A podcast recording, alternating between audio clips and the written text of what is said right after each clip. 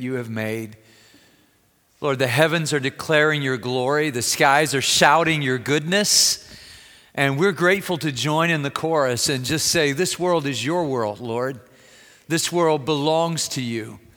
Not only because you created it, Lord, molecule by molecule, you spoke this world into existence, but, but when this world fell away from you, you found a way to redeem us and to reclaim us as your own.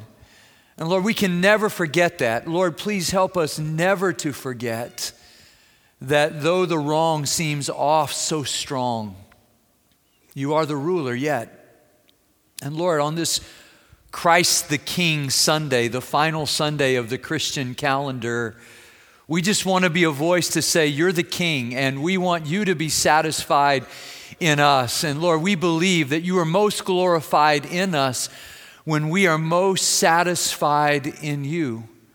So help us, Lord, to be grateful. Teach us, Lord, that this is your will for us in Christ Jesus, that we would give thanks in all circumstances, not for the circumstances, not under the circumstances, but for you and for your work in us as your people. We are incredibly grateful today. And we pray in Jesus' name. Amen. Amen. Please be seated. The Lord has done great things for us, and we are filled with joy. You know that verse, Psalm 126 3. I walked in this morning, I sat down over here in the first service, and uh, Dana Dudley looked at me and she said, The Lord has done great things for us. And I said, We are filled with joy. And I chose that verse because I think the Lord gave it to me at the beginning of this year. But just to be honest with you, I had no idea all that we were going to endure as a church family, how many of the great pillars of our church were going to graduate to heaven this year and we were going to be without them. I had no idea what was going to come this year, but I knew that God would be with us and that His grace would be sufficient for us. And it surely has. Every year, this time of year, the Oxford Dictionary chooses a word for the year, some word that captures, some new word that captures. This is the first year that they chose not just a word, but a, a pictograph, as they call it, uh, an emoji, uh, the, um, the uh, face of um, laughing with tears of joy. Uh, face. And that emoji, they said, captures the ethos, the mood, and the preoccupation of 2015. Well, I'll just tell you, there have been a lot of tears shed in our church this year with the losses of great men and women of God who serve the Lord faithfully in our midst. But there's also been great joy and gratitude. And our grief is so great because our gratitude is so great because we love these people so much. And sometimes I have to tell you, when I come around that corner, usually I come around that corner unless I'm baptizing, and I come around that corner and I look in this room and I see a face of somebody I know, and I think, thank you, God. For letting me be the shepherd of this group of people, to share life and ministry with people who love you so much. And I think the Apostle Paul felt that way, especially about the church in Philippi. So let me just read a few verses to you and then think with you about a few things before we come singing to the Lord's table. Would you open your Bibles with me? Philippians chapter 1. It's a, it's a, a book about joy, about Paul's relationship with a community of joy, as we have called it. Years ago, I preached a series out of Philippians here saying there was a place for you in the community of joy. And especially, I want us to look at verses 3 uh, to 8 together today. Let's stand together again in reverence for our God who speaks to us through his word. And this is what Paul said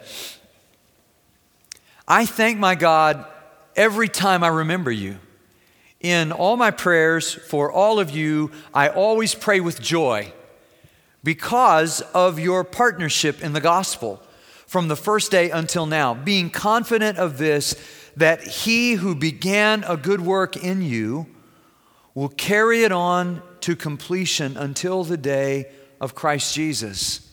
It is right for me to feel this way about all of you, since I have you in my heart, and whether I am in chains or defending and confirming the gospel, all of you share in God's grace with me. God can testify how I long for all of you with the affection of Christ Jesus. This is the word of the Lord. Thanks be to God. Please be seated.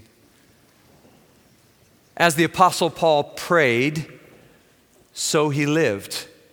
He prayed with gratitude often he would begin his letters with a word of gratitude. I was just preparing our devotional that I put out online every day uh, for tomorrow in 1 Thessalonians 1. Same thing. He starts with gratitude for their faith, their hope, and their love, and the work and uh, endurance and labor that faith and hope and love are producing in that church. And as I was thinking about Paul, I remembered that that he prayed with thanksgiving and then he lived with thanksgiving. So he would say to that church at Thessalonica, which was also in Macedonia, not far from Philippi, not far from where we're going to be on our mission trip next summer when we go and minister to some of, of God's servants who are serving in Central Asia. And this is what I know the Apostle Paul loved the church.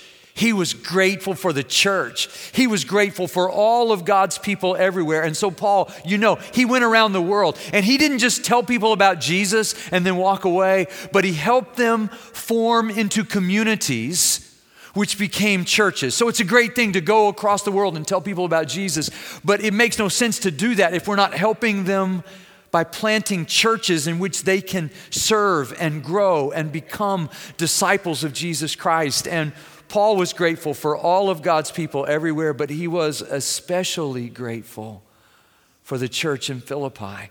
I'm sure he remembered faces in the crowd like Lydia, who opened her home. That was the first place for the people of God to, to serve. After they left the riverside, she said, Come to my house. If you think I'm a Christian, come to my house, she said. I'm sure he remembered that, that slave girl who used to be a, a, fortune teller until she was delivered from her demon.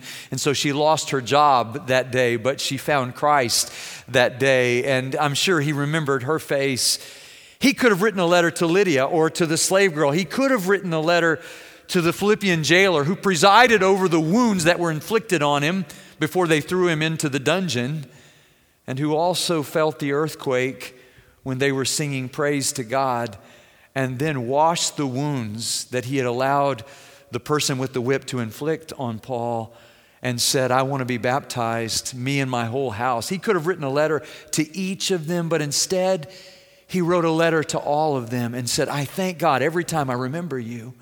And whenever I pray with you, I pray for you, I always pray with joy because of your partnership in the gospel from the first day until now. What if the way we pray becomes the way we live? What if we not only pray with thanksgiving, but that thanksgiving becomes contagious and begins to, to permeate? It becomes pervasive in our lives so that, so that we not only say thank you to God, but we begin to live a life that causes other people to be grateful to God as well. What if we become a thankful church, thankful for what God has done in us. Listen, I love the church. I love the church wherever it gathers. I love the whole church of Jesus Christ as it gathers around the world. I love church when they do it the way I think they should do it. And I love church when they do it in a different way. But I have to say to you, when I think of church, I think of you.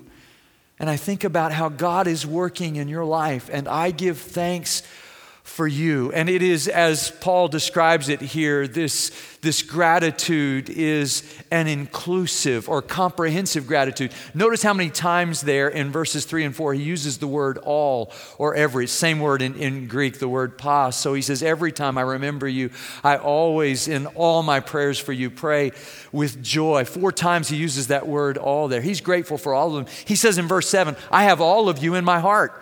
All of you.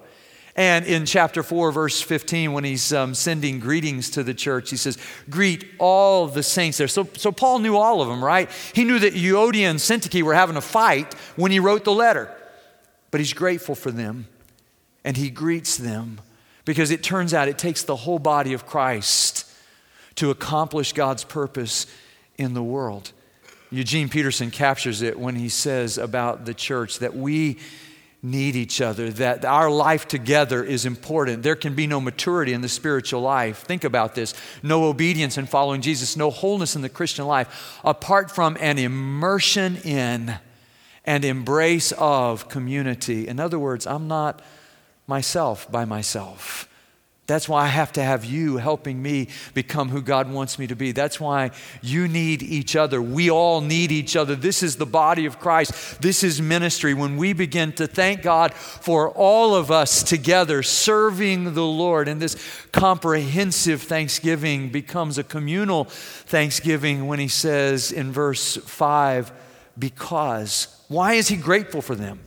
Well, it's their partnership, their koinonia, sharing. The word participation comes to mind. We sometimes translate it fellowship, but that we've sort of devalued the, the, the verb uh, or the, the word um, in such a way that we've diminished it, reduced it to um, a gathering where we eat together. So we had a fellowship, or I fellowship with him, or we fellowship. But, but, but the word literally means a sharing in. Paul will use it to talk about sharing in sufferings. He will talk about it in terms of sharing in God's glory. And in this case, he says, we're sharing life together in the good news of Jesus Christ. So here's the thing what brings us together is not that we're all trying to a little bit harder to do a little bit better, or we're trying to be good out of either fear of punishment or out of need for praise. No, no, we're gathered together precisely because Jesus lived the life we should have lived and died the death we should have died and sent his Holy Spirit after he rose again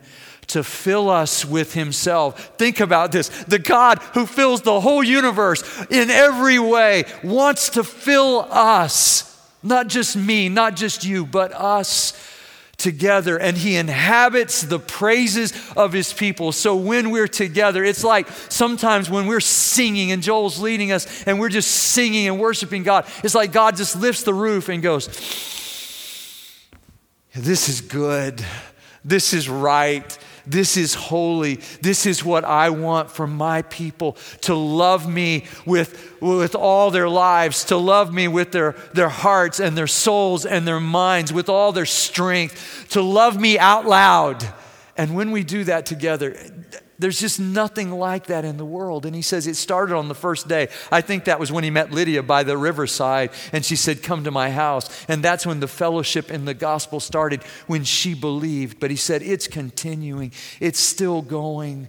And I was thinking about how God is working among us here and how we share life together and how God's not done. So, week after week, he's bringing new people. The first Sunday I was here, I quoted Robert Browning, and this is what I said Grow older together with me. The best is yet to be. Can I just say this morning, I've kept my part of the bargain. I have grown older in the last 18 years. Maybe more than 18 years worth, I've grown older, but I'll say this God has continued to work in amazing ways that remind me that He who began a good work, look, we didn't start this. I didn't start God's work in my life. You didn't start God's work in your life. It wasn't your idea, it wasn't my idea. It was His idea. The same God who created us redeemed us with His Son so that He could bring us to completion, that He could finish His good work in us. So when Russell Dilday was the pastor here 53 years ago, um, the same year I was born, about five months before I was born, they started a church in West Houston in some rice fields. They were meeting in a, in a, in a school building at the time. And Russell Dilday became pastor. And then uh, after him, Lester Collins for 20 years. And then this year, he graduated to glory. And then after him, Daniel Vestal for five years, and now me for the last 18 years. And, and in between, a couple of stints of Robert Sloan and Randall O'Brien. And, and just this year, the first of our pastors went home to be with the Lord after 53 years as a church. But I think we can look back and say what God started back then was good. But I have to tell you today, He's not finished. He's still working in his people, and he wants to do great things in us and through us. Greater things are yet to come. Greater things are still to be done in this city. And as we come together, we realize that God has brought us together as a community so that we can share life together and so that we can share life with the city of Houston and share life with the world and share life with our missionaries who are gathered and spread across the world, the ones we'll meet together with next summer when we go to Greece. And all of this to say God is working. Last uh, week, I went to the Texas Baptist Convention and I sat down for worship beside my college roommate. And uh, they had the Lord's Supper that night. And he said, When was the last time we had the Lord's Supper together? Oh, that would have been when we were 18 years old at Calvary Baptist Church in Waco. And it was good to, to taste the bread and to drink the cup together and to say, He's the pastor at First Baptist Church of Azle, Texas, up by Fort Worth, Wesley Shotwell and I get to be here. And it was good just to worship together. But that night, there were two preachers, and they didn't go um, one after the other. It was sort of tag team preaching. It was uh, Joel Gregory and Ralph West. And one would preach, and then he'd turn to the other, and then he would preach, and then he would turn to the other, and he would preach. I have to tell you, I'd never seen it before. It was pretty cool. And uh, as they were preaching together, uh, they told a story of a Bulgarian pastor whose name was Theodore Opranov. And Opranov um, and a group of other men were in prison for being Christians, and then they were forced into the army, and they found themselves on the front lines. And they put them on the front lines because that's where they were most likely to be killed. And they're in a bunker together. And they're all five Christians, but they're of different denominations. So one's a Baptist, and one's a Brethren, one's a Congregationalist, and one's a Pentecostal, and one's a Methodist. And they're just gathered there in this bunker, and they're suspicious of each other because even in a bunker, Christians don't trust each other. And so they're sitting there, and one of them reads Ephesians 3, verse 20, where it says, God is able to do exceeding abundantly above all that we can ask or imagine. And, and actually, it was the Congregationalist who says, You know, at my church today, they're having the Lord's Supper. What I would give to have the Lord's Supper, but their mess kits were empty, they had no food left. And then one of them looked around and said, We're in the middle of a wheat field. And he got out and grabbed some of the, the, uh, the, the grain from the wheat and brought it back to the others. And somebody else looked back in the tree line behind them, and there was a vine, and there were grapes on that vine.